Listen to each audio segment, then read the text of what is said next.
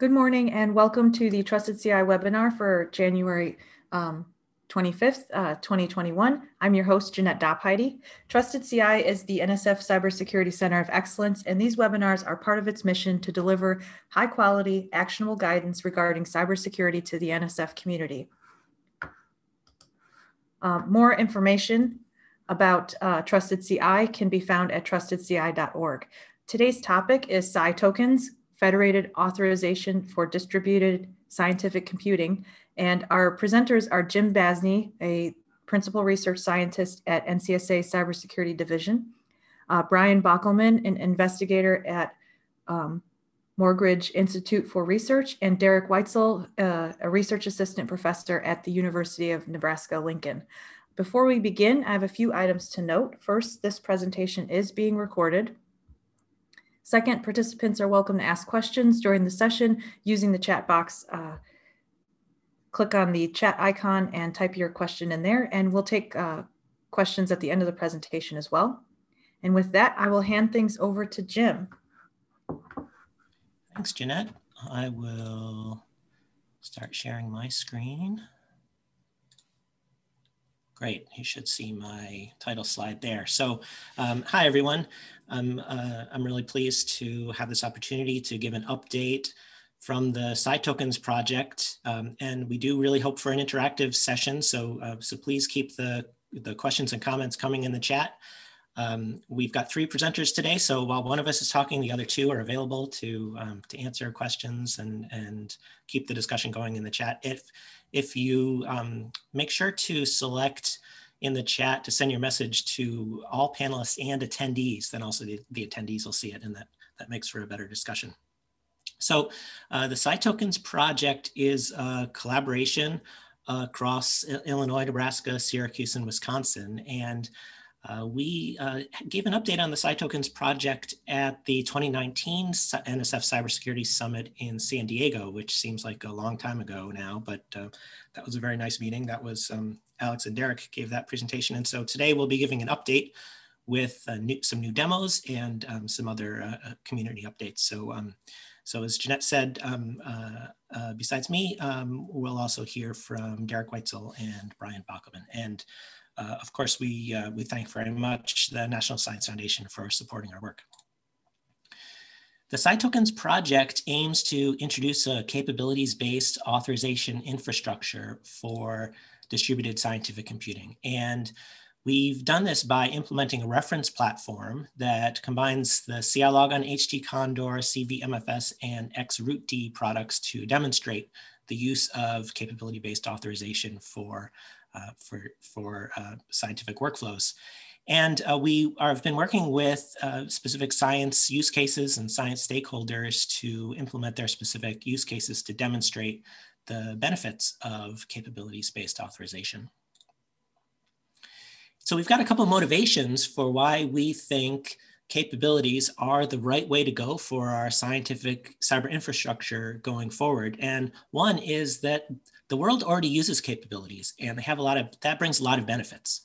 Um, uh, first, it's uh, because capabilities are widely used through the OAuth 2 protocol, uh, users are now familiar with them. They're familiar with a consent screen that shows a service asking for specific, uh, specific uh, rights to access resources. And, and then that consent screen is really key because it's showing that um, you're, you're granting um, a least privileged set of rights. Uh, you're granting only the rights that that service needs to uh, perform its work rather than um, giving the service your password, for example, or, or, a credential that allows the service to do anything that you can do.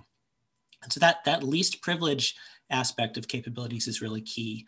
And, and then in addition to uh, users being familiar now with this type of flow through OAuth 2 that, that uh, services, um, you know, Facebook, Google, Dropbox, et cetera, are using, it also means that there's really good support for OAuth and capabilities in software today. So we're not uh, putting scientific cyber infrastructure into a corner with its own unique security software that you know, relies on um, uh, you know, our, our, small community to maintain, but we're, um, we're benefiting from the wider internet community and uh, doing a lot of good security work related to distributed authorization.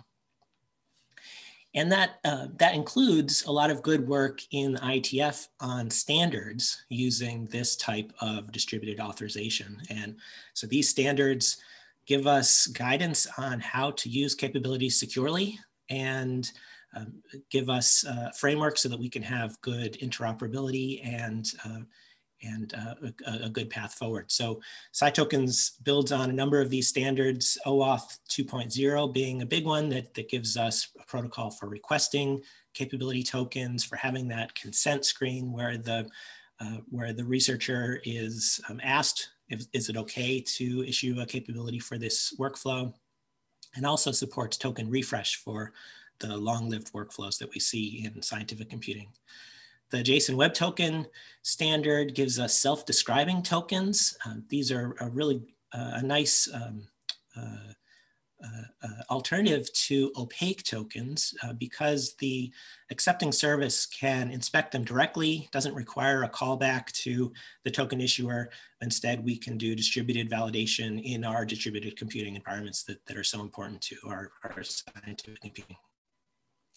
The OAuth authorization server metadata standard is really essential for publishing signing keys so you can verify those tokens and also publishing the associated policies and, and URLs associated with um, token issuers. And then the token exchange standard helps us uh, implement that least privilege uh, uh, uh capabilities more effectively because you can take a token uh, that has a number of privileges. And then when you come to a point in the workflow where a subset of those privileges are needed, you can exchange it. You can exchange your current token for a token with fewer privileges. You can drop privileges through that token exchange endpoint. And then uh, lastly, uh, we see that there's currently an internet draft uh, that gives a profile for using JSON Web Tokens with the OAuth protocol, exactly as we've been doing in SciTokens. So it's a, another sign that, that there's a lot of good community support for, um, for this approach. So here is an example of how we've implemented the SciTokens model using Condor. And so in this case, um, you can see the, the user makes a submission to Condor with Condor submit, and Condor decides that this job needs, uh, needs a token, needs capabilities to access data. And so Condor submit tells the user, uh, visit this URL because we need to request, we need to do an OAuth request for tokens. So this sends the user to the Condor CredD, which displays the URL. The user clicks that URL and that redirects them to the token server. User needs to authenticate to the token server. So that token server redirects them to an identity provider, maybe an InCommon identity provider. After they authenticate there, the user is redirected back to the token server, which consults its policy database, maybe um, what groups the user is a member of in the scientific collaboration, and uh, what specific privileges the user is requesting for this job. And that results then in the token server issuing the token back to the, the Condor CredD along with uh, a refresh token. So that when the Condor CredD sends the job along with the access token so that the job can access uh, data as it's running, if that access token is nearing expiration, the Condor CredD can do the OAuth refresh with the refresh token to get a new access token and send that along. So this is the, uh, the full featured model that we've, uh, we've implemented for SciTokens, but we've also found it really val valuable to have a simpler model in some scenarios that we call the local issuer model. And uh, so uh, in the two demos you'll see today, uh, Brian Bockelman will show the, um, the OAuth, an OAuth example, and um, Derek Weitzel will show a local issuer example. So in this case, Condor CredD itself can have a private key to issue tokens based on a local policy on the submit node. And so then that generates an access token that can be sent along with the job so that the, the job can access data. And so in that case, since Condor CredD itself is generating the access tokens, if the token nears expiration, it can just generate another one directly. No need for refresh tokens in that case. SciTokens is implemented um, by a, a, number of open source software packages, including Python, C++, and, and Java uh, from the SciTokens project. Uh, we also have the HT Condor Credmon, which supports SciTokens, and the XSEDE OAuth SSH, which um, now also supports uh, the SciTokens as an authentication method. Additionally, we have four examples of integrating SciTokens uh, for um, authorization to, to data, CVMFS, Dcache, Nginx, and XRootD. And um, in two of the cases, you see, um, well, CVMFS, that, uh, that capability has already been added to, uh, to upstream to the CVF, CVMFS contrib directory. And in the Dcache example, it's the Dcache developers that implemented the tokens um, support themselves. So it's nice to see uh, an independent, interoperable implementation there. We can uh, connect tokens with federated authentication, such as with CI logon, so that when the user authenticates with the InCommon identity provider, they, um, that information about the user and the project memberships in the scientific collaboration can be input to issuance of the Sci token. So this is a combination of authentication protocol like OpenID Connect and authorization protocol like OAuth 2. And uh, because of this nice combination, we've now added supports support for Sci token issuance in the CI Logon IAM as a service platform, where we can issue based on the federated identity, groups and roles in COmanage and LDAP, authorization policies per client, and the, the runtime request and, and approval. And so you can see more details about that uh, CI Logon service offering at the CI Logon website. The recent TAG PMA workshop on token-based authentication and authorization was, uh, was a really great event bringing together WLCG, Globus, LIGO, XSEDE, and Fermilab, demonstrating that these infrastructures are transitioning from X509 user proxy certificates to OAuth and, and JSON Web Tokens. And uh, and so it was, it was really valuable to show that community buy-in to the token concept and discuss some of the interoperability challenges and some next steps, including scheduling follow-on workshops, um, making, making sure to, that our JWT profiles are uh, consistent and um, doing future interop testing. We also think a lot about the threat model for moving to a token-based authorization infrastructure. And I know the, the trusted CI community is, um, is always very interested in threat models. And so we're concerned about threats like credential exposure, granting too much access, threat of a malicious client, and authorization of the issuer. And so the, um, the JWT and OAuth standards give us good mitigations for these threats with short lifetimes, token revocation, least privilege delegation, um, good uh, per client management, per client policies, and um, good uh, key rollover and revocation via the metadata. We've got two good RFCs there that talk about um, uh, OAuth threat models and um, JSON uh, token best practices. And another way of thinking about our threat model is to use Trusted CI's OSCRP. And so we have here an example where credential exposure, tokens with too much privileges, malicious client can impact uh, loss of uh, uh, uh loss of um, uh, loss of effort for reproducing data, uh, incorrect science results, reputation loss, et cetera. And so these um, this illustrates why the cybersecurity risks impact the scientific productivity of our collaborations and so are important for us to, um, to address in our infrastructures. That is my quick introduction to the current state of Sci and now I'll hand the screen over to Derek. Thank you, Jim. So I'm going to give a, uh, a quick demo uh, or and a quick explanation of uh, the OSGs and LIGO's motivation for switching. So GSI and GridFTP were always kind of niche, uh, but even more so now, um, the reference implementations were abandoned by developers. And the internet community has certainly moved on to tokens as, and OAuth, as Jim have, has just explained. So a Sci token is a JSON web token, and here is an actual example of a, uh, a real life Sci token. Um, this is available at, at, a website. You can make your own tokens, uh, demo.scitokens.org.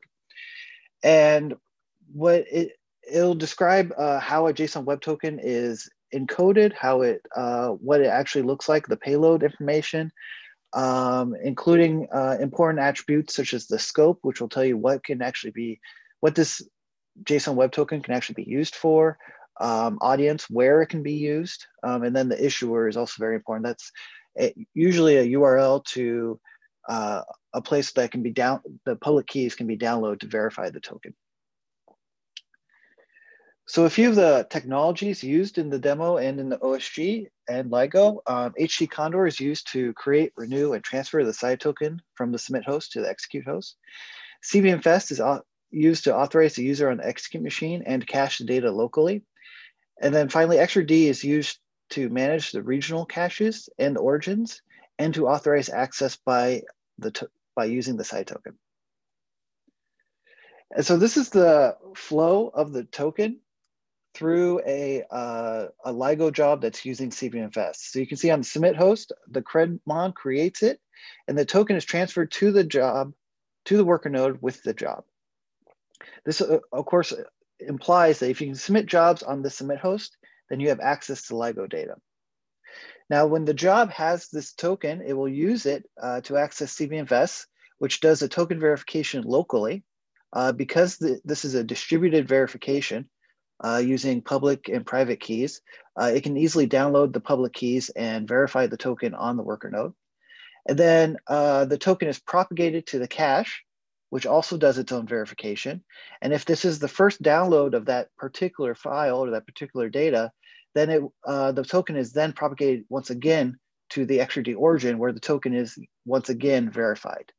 And so you can see that it's verified at multiple steps. Like I said, CVMFS, uh, the cache server, and the origin server, but the origin only on the first download. All right, so I will go ahead and start the demo. Um, there's a blizzard here in Lincoln, so I'm hoping that I don't lose internet or the test bed doesn't go down for whatever reason.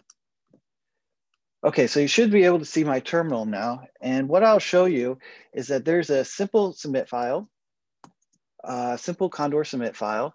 Uh, there's nothing particularly uh, token specific in this submit file.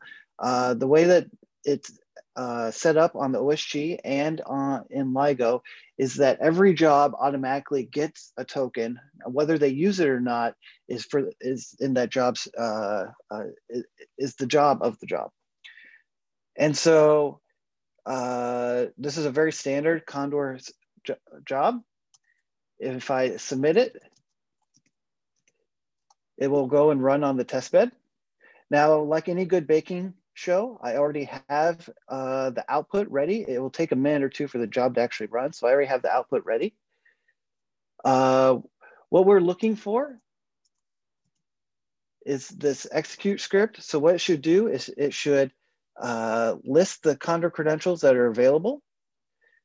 It, it will convert the token, uh, which doesn't provide any output. It will uh, list the CVMFS LIGO directory, which without a token available in your environment is uh, should return a permission denied. And then finally, it'll checksum one of the files in, uh, and that will cause the actual download through the origin to the cache, and then finally to, to the worker node itself. For example, if I was to list the LIGO directory right now, it should give me a permission denied. I don't have a token currently in my environment. The job will have a token in its environment. So if I look at the output of a uh, of this job, what you'll see is first it lists the direct, what the tokens that are available. It cats the token. You'll see it's a JSON uh, with the actual token inside of the JSON. Uh, it'll show the top level directory, which this is the top level directory of LIGO, uh, of the LIGO CVMFS repo. And then finally, it'll checksum one of them. And this, uh, this tests whether it can actually download the entire file.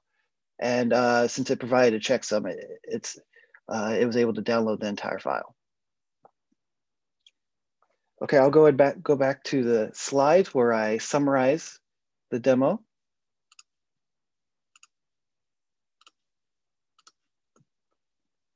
So in this example script I showed, it will uh, list the credentials directory, convert the token because HTCondor outputs a JSON uh, with that with the actual SciToken as one of the members. Then it'll checksum one of the files. What you saw is it listed the uh, credential, the SciToken.use. It catted the credential, and you'll see that the token is just is inside the JSON. It listed the top level directory of the LIGO CVMFS directory, and then it uh, checksummed one of the files. And of course, CVMFS used authenticated caching in order to do the listing and then also the checksum. And this is the actual SciToken that was used in the ready-made uh, demo. Um, and so you can you can see this, you can create your own tokens at demo.scitokens, but this one was issued by an actual issuer, not by the demo issuer. And so what you'll notice is it's uh, the algorithm and the key ID up here is useful for the uh, for decoding the token and also for verifying it. And then it, the uh, actual payload, you'll notice that audience is set to any, which is a special value. Uh, because this token is propagated and sent to so many servers, uh, that a single audience doesn't really make sense. So it has to be available for uh, to be verified anywhere. The uh, issuer is set to the LIGO issuer. Um, the scope is uh, pretty permissive with reading, uh, but the CVMFS repo, the way CVMFS implements authentication, it's an all or nothing. So uh, this, the reading is the entire repo. And then uh, it has the normal expiration and issued at dates. So some recent developments, this required the HT Condor OAuth issuer on the submit host, and OSG is the production and the test case. XRD 5.0, which was released at the beginning of this year, uh, has built-in support for TLS. And additionally, XRD integrated SciToken support into the main repo. So every build of XRD now has SciTokens built in. Okay, now I'll hand it off to Brian.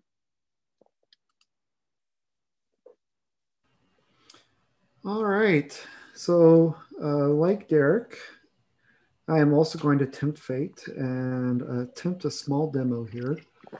Um, and, and like Derek, the, the test machines are in the middle of Nebraska in, in a blizzard. So, uh, everybody uh, say a little prayer for your poor presenter. Uh, but before I get that there, I want to talk a, a little bit about some external groups that we're working with. Excuse me.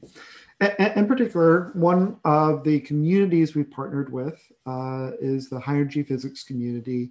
And one of the important umbrella organizations that coordinates across uh, international boundaries is, uh, is the WLCG. So we've been working with the WLCG Authorization Working Group. And uh, they've been working uh, also kind of at the international level to help the that set of the high energy physics community to transition uh, their authorization infrastructure to use tokens. So of course, uh, US-based projects need to interoperate with the international community, which means that uh, we've been working close uh, both at the policy level and the technology level. Uh, one of the biggest things that the working group has produced so far is kind of a WLCG wide uh, common profile. Uh, this incorporates much of the SciTokens ideas and adds a, a few other topics to it. These are actually sufficiently similar that uh, SciTokens, the, the technology, the, the actual C++ library we use on the client side, uh, can interoperate with either profiles. So that kind of gives you le the level of overlap you see between them. And then finally, uh, the WLCG actually uh, serves as a very important forum uh, where implementers, whether they're implementing uh, storage systems or the ability or some compute infrastructure, or they're Im implementing an actual token issuer itself, uh, users, in this case, the various physics communities, and those who are interested in trying to get everything to interoperate and write down some common understandings or, or standards uh, have the ability to meet. So it's been a, a very uh, useful group to be a part of. As I mentioned, maybe the, the, the biggest thing or the most important to me that they've produced is actual a common profile that everybody has agreed to work on and follow. Uh, there's the, the DOI I give there, uh, but it's actually currently developed on GitHub. So if you see issues, if you want to raise or propose some changes, it's it's kind of using the normal GitHub profile to, to move things forward. Uh, it defines both uh, policies for the group-based authorization and capability-based authorization. If you remember where uh, Jim uh, started, uh, we are mostly working on the capability-based side. So we're really looking at fine-grained aspects. Uh, so of their different use cases between identity tokens, access tokens, and groups and authorizations, uh, we're most active and help to find a lot of the pieces for item number three, access tokens with authorization scopes. So if you see over here on the right, uh, this is what a WLCG common token looks like. It looks fairly a lot like a typical JWT if you've ever seen one of these decoded. Uh, maybe the surprising pieces would be uh, a custom claim here declaring it's a WLCG token. Uh, some of these aspects of the scopes, you can see that uh, instead of SciTokens, which said read, this says storage.read. And uh, there, there's also a WLCG scope here as well. So there's a lot of overlap and we work together fairly closely. So again, these are close enough that we can actually support the same uh, from one library, these multiple different profiles, uh, which I think kind of goes to, to the, again, the overlap.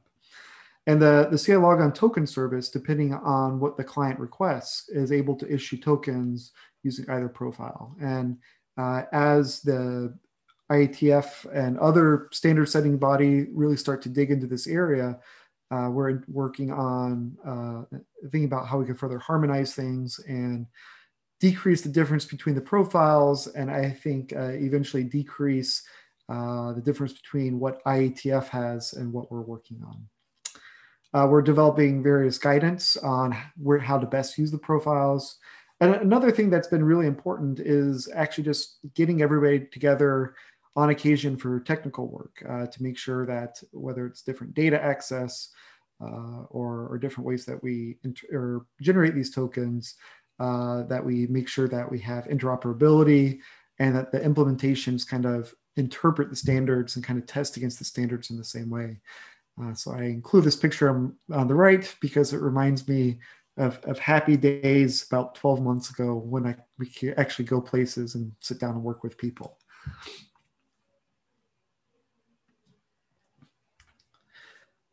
So one important aspect of the WLCG is almost all of the uh, users are using the command line to do their work. So it's a, a very command line heavy ecosystem. And uh, there's a number of tools that are must be uh, adapted uh, to, to actually use the token authentication. So there's the obvious ones, you know, file upload and download uh, and even things like some of the scientific software that talks directly to endpoints have to be able to, for example, uh, discover the token that is stored in the Unix environment. And so WLCG has been work, uh, thinking about uh, standardizing token discovery rules for how to find uh, token, uh, bearer tokens from the command line.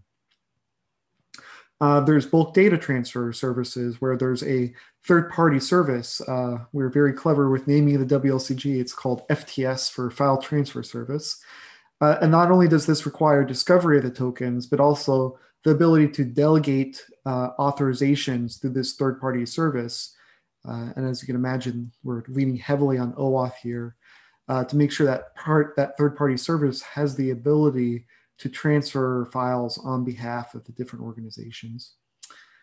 And then, you know, almost through symmetry, there's considerations for uh, the, the job management side as well. How do you submit jobs using tokens? And how do you uh, submit, we, we call these pilots, how do you uh, automate large scale acquisition of resources using tokens? So in almost any place in a large infrastructure like this that requires authorization, uh, there's some work to understand how this is using uh, largely X509 right now and to put together plans for how it moves forward. So we're happy to work with them on quite a significant project. Um, and not only that, but both developers and users need tools to manage their own tokens. So, uh, in a number of these cases, maybe a third party service like FTS, like HT Condor, will manage the tokens for users. Uh, but there's several cases when you're not using one of those uh, that you still will need access to a token. And accessing data directly is a great example. Uh, there's two uh, kind of parallel tracks that are going on here. One that's maybe more oriented to developers and people working independently. Uh, and I'll demo this, and we're using a tool called OIDC Agent. Uh, another track that Fermilab is working on, and I saw Dave Dykstra's here, and he's really been the uh, a lot of the force behind it, is using uh, the Vault service from HashiCorp to manage all the secrets and OAuth workflows. Uh, so I think these are both uh, very complementary approaches. So further, uh, one important use case, and as Jim mentioned, we really build on top of this, is the HT Condor software suite. Uh, and there's really two different ways that this gets used. Uh, one, uh, we maybe talk to Condor directly. One example is the Condor CE, which that's used to accept remote jobs. Uh, and for this, we need to make sure that Condor can talk and authorize or authenticate and authorize based on SciToken. So it has to understand the format directly. And then the second thing that Condor needs to do is be able to manage job execution. And this includes, as Derek showed, uh, management of whatever tokens or credentials are required uh, for that job execution. Uh, so in this case, Condor must acquire, manage, and you know some cases, for example, refresh the correct tokens corresponding to jobs. So for token authentication, uh, Condor uh, is built on a, a custom binary protocol uh, that we lovingly refer to as CEDAR. And since the beginning, uh, the security handshake has always allowed for multiple authentication protocols. Uh, so last year, support for the SciTokens based protocol was added. And uh, even though it's a binary framework underneath, if you look at the guts, what it's doing is establishing a TLS session to determine the identity of the server. And if the client is happy with the server, uh, the client sends its token it wants to use to authenticate to Condor over the TLS session. And then the server authenticates and makes authorization decisions based on the contents of the bearer token. Uh, it's not HTTP underneath, but it has a lot of the same themes and ideas.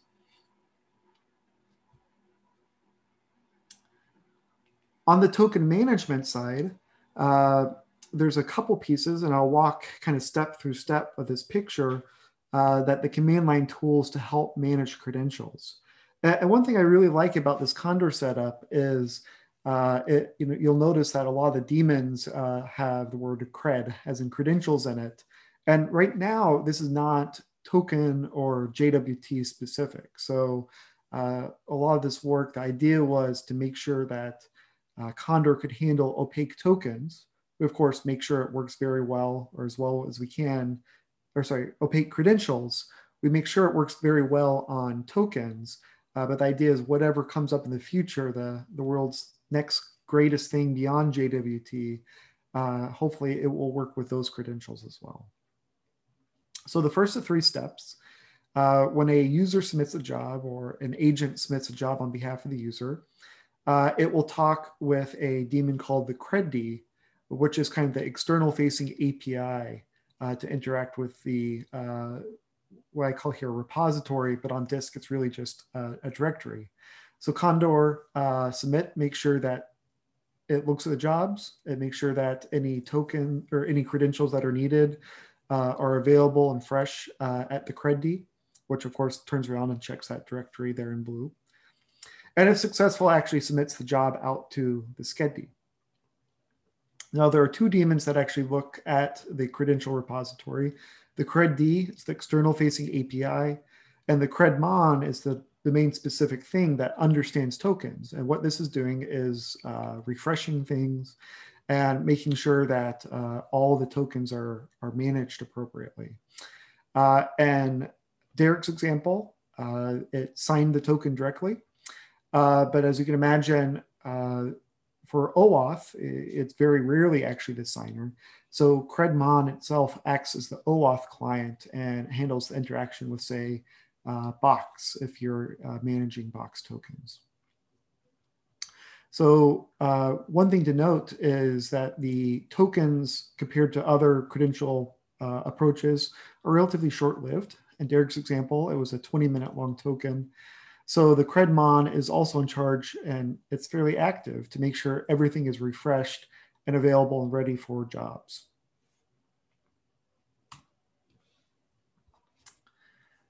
So when the job is launched, uh, the per job agent in Condor's terminology is called the job shadow.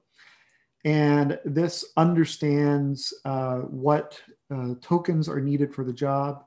And when the starter uh, at the bottom of the worker node uh, asks for a particular token, it's able to transfer it uh, for the starters on, on the user's behalf. And this allows us to make sure that at the beginning of the job, and we're doing the input uh, management, tokens are always available. For example, if the input files come in come from an HTTP server that requires auth, and this connection is persistent throughout the job's lifetime to make sure if the job requests it, there's always a valid token during execution.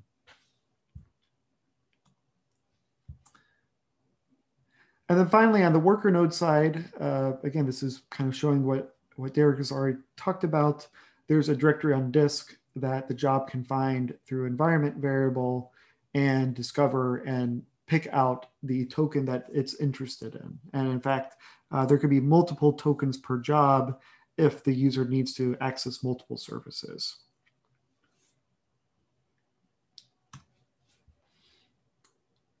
So it's worth pointing out, uh, this has been kind of a multi-year development. Uh, for example, the authentication support was added last year during the 8 9 series, as well as a number uh, of the uh, bigger features for the token management. Uh, so this is the 8 9 series, and this will soon be fully supported uh, as a, what Condor refers to as the stable release our bug fix only releases uh, starting in 9.0, which will come uh, relatively soon. Uh, we've been continuously adding small uh, additional things. This will, you know, for example, uh, we recently added support for local universe jobs. So uh, DAGs or the Condor workflows can access tokens. And if some job needs to manage file uploads and downloads from the submit point itself, it can do that. And um, you know, we are going to you know kind of continue to further develop this and work on it uh, as we gain users and uh, hopefully uh, build bootstrap this thriving community. So now the dicey part.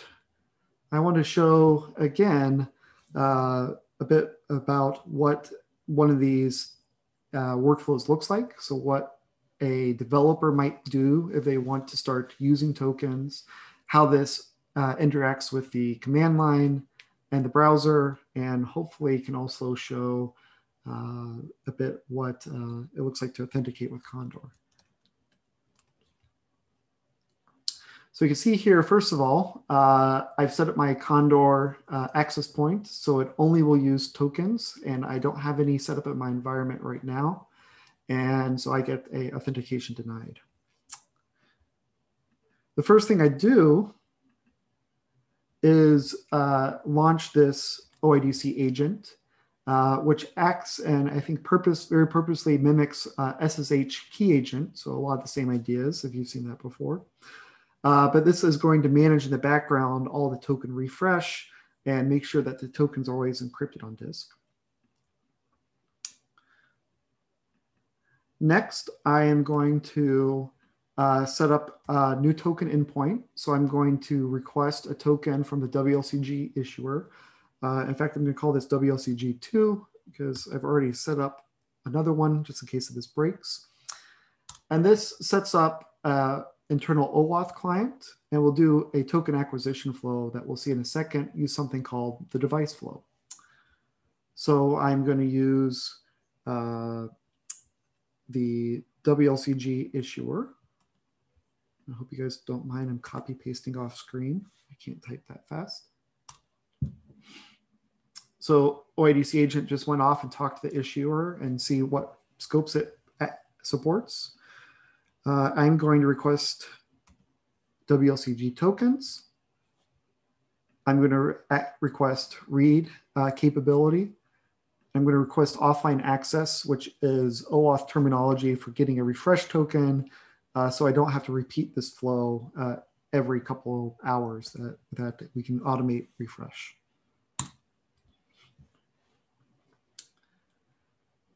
All right, so everything's set up and registered, but we're not yet authorized and this is not yet associated my, with my profile. So what I need to do is follow this link.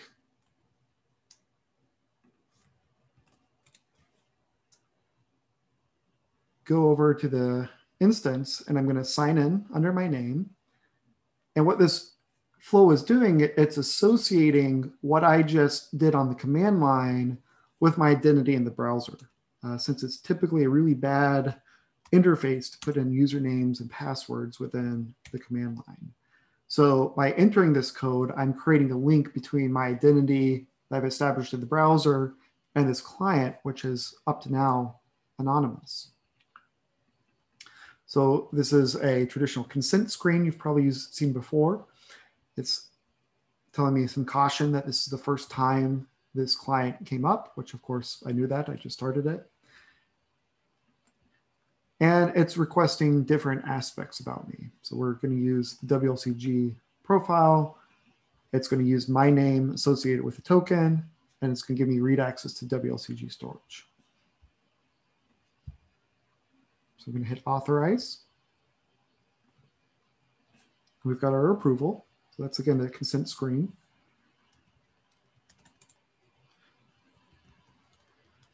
I'm going to give it an encryption password. So I make sure that uh, nothing unencrypted is sitting on disk.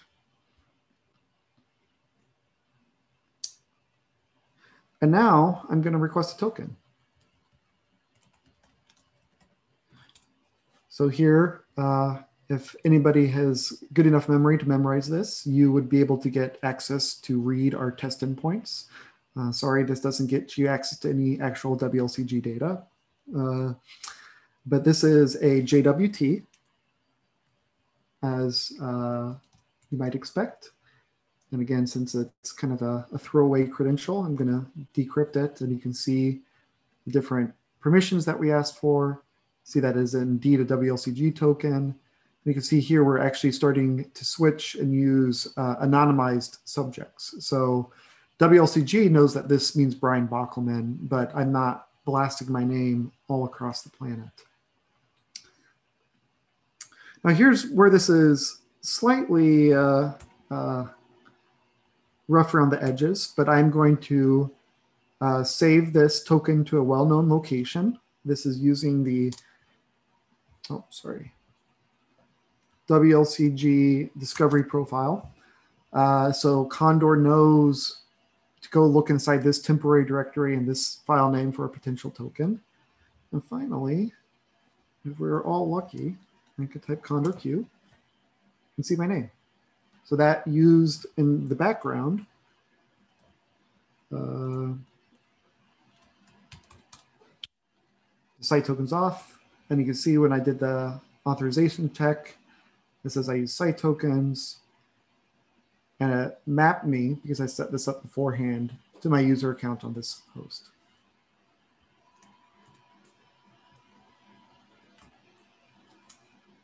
And with that, the end my short little demo. And I think, uh, Jim, uh, it's up to you to, to close us out. Thanks very much, Brian and Derek. The, the demo gods were smiling on us to have successful demos during a storm.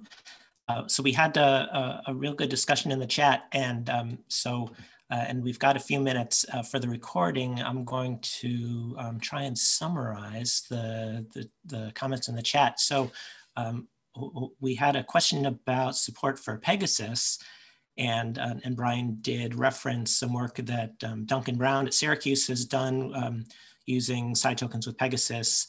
And uh, it's, it's my understanding it didn't require any changes to Pegasus because Pegasus knows how to construct the Condor job submit files and, and let, um, and uh, let Condor do the credential management. So, um, uh, so I, I, do believe we've got uh, successful interoperability with Pegasus workflows. Um, we had a couple comments about the tokens uh, showing up on the screen um, and uh, about uh, the fact that those are bearer tokens. So if you have that token, you could potentially do the things that the token allows you to do. And, and so, of course, uh, so some of the tokens we were showing were expired or they had very restricted um, privileges in the, the tokens. Um, and so that's, but that's, uh, that's one of the, uh, definitely one of the risks about a bearer token um, like uh, JWTs is uh, that you have to protect them from eavesdropping or disclosure. And so like over the network, you need to use some TLS encryption.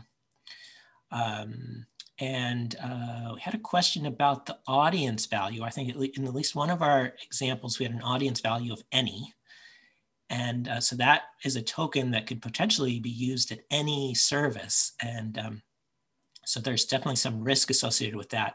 And uh, I think both the, the OAuth and the JWT security considerations RFCs have guidance about um, uh, when using these tokens in production, we do want specific audience values to say this token should be used in this environment for, for this specific service. And so that's where like, when you submit a Condor job that is reading data from particular re, uh, repositories, then it can request a token with that particular audience. Uh, we had some comments about interoperability between WLCG and the SciTokens profiles.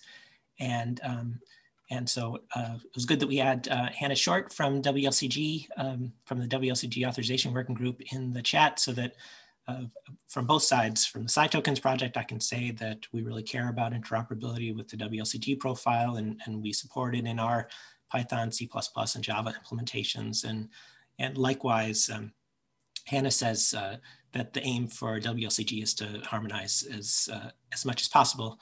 And um, indeed, um, uh, WLCG tokens are effectively uh, tokens plus some extra, extra data.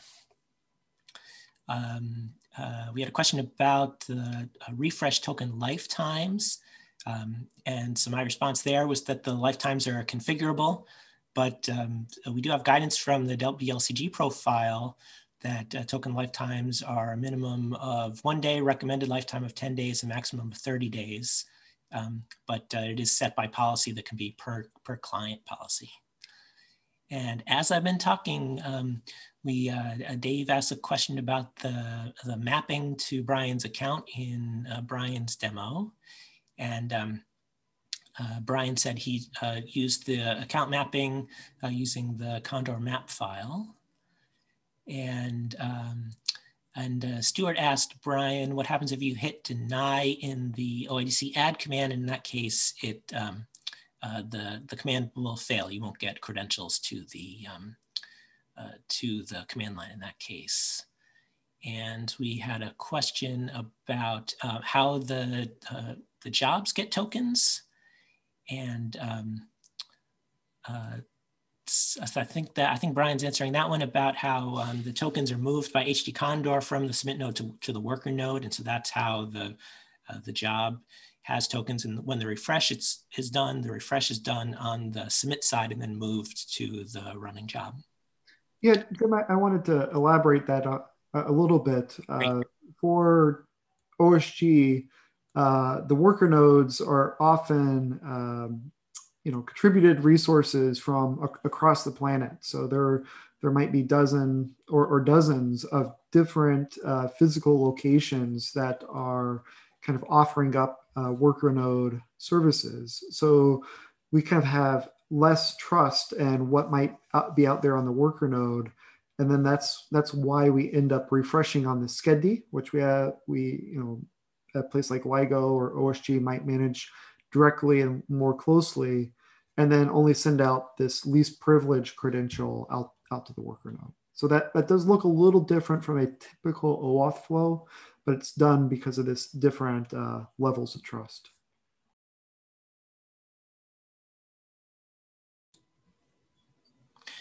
And so I think we've got a few more minutes for additional questions in the chat. So please do keep the, the comments and questions coming in and we'll we'll take those. But uh, let me also give some wrap up information. Um, our homepage is scitokens.org. And so you can visit there for, uh, we'll have uh, these slides posted there and, and the recording and um, our publications and profile details and of course links to, um, to GitHub where the, where the software lives. Um, you, uh, you can join our mailing lists. We have a dis discussion mailing list and an announce mailing list, and you're also welcome to contact the three of us directly. And so with that, I think I will let Jeanette take back uh, control of the screen. I think she's got some wrap up comments while we're um, having some more chat.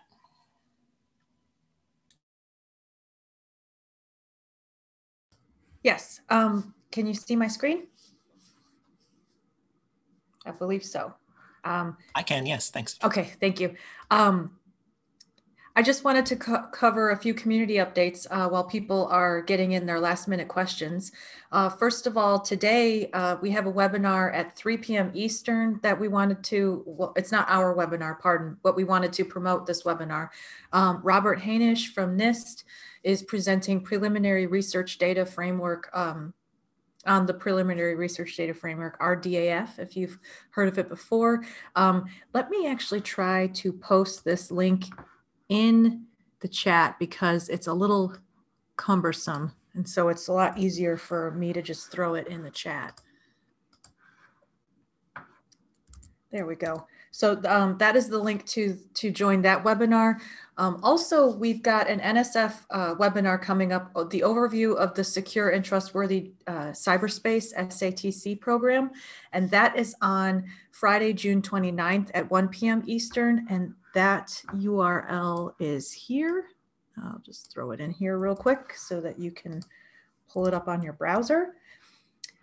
And then um, our next webinar, the Trusted CI webinar, is Monday, February 22nd at 11 a.m. Eastern. And the topic is the CARE Lab Application Research and Education with Anshul Rege. Um, Anshul is a former Trusted CI Fellows. We've developed a very um, a wonderful relationship with her in her research. She um, she researches cybercrime um, with a, a very um, strong focus on, on sociology. Um, we are excited to host her next month. So if you're interested in that topic, please uh, join our webinar. And then also, we're accepting applications for engagements in the second half of 2021. Um, that that announcement should be coming out sometime in February. So if you're interested in engaging with Trusted CI, please uh, pay attention to those announcements when they come out. And so with that, I'll see if we have any more follow-up questions that uh, you want to answer, Jim. Uh, we did um, have, uh, let's see, um, oh, uh, Dave Dykstra did uh, post some good uh, details about the HashiCorp Vault client that he has been working on that um, adds some nice features to credential management, in HT Condor related to OAuth and and um, and bearer tokens like JWTs. So that could be um, so so people can can watch for that in a future um, HT Condor release, or can also follow up with Dave. And um, have a question about um, the history of the Cedar protocol in HT Condor. And so now we're uh, passing around some links to old HT Condor team pictures from the 1990s, back when that protocol was was implemented. Uh, and I think that might be all in the chat. But thanks everyone for your comments and questions and for the opportunity to, to give this presentation. Yes, thank you. Um, thank you for presenting and thank you everyone for joining. Um, I could probably throw those photos in the composed slides, by the way, Jim, if you like. Um, any last minute comments from our other panelists?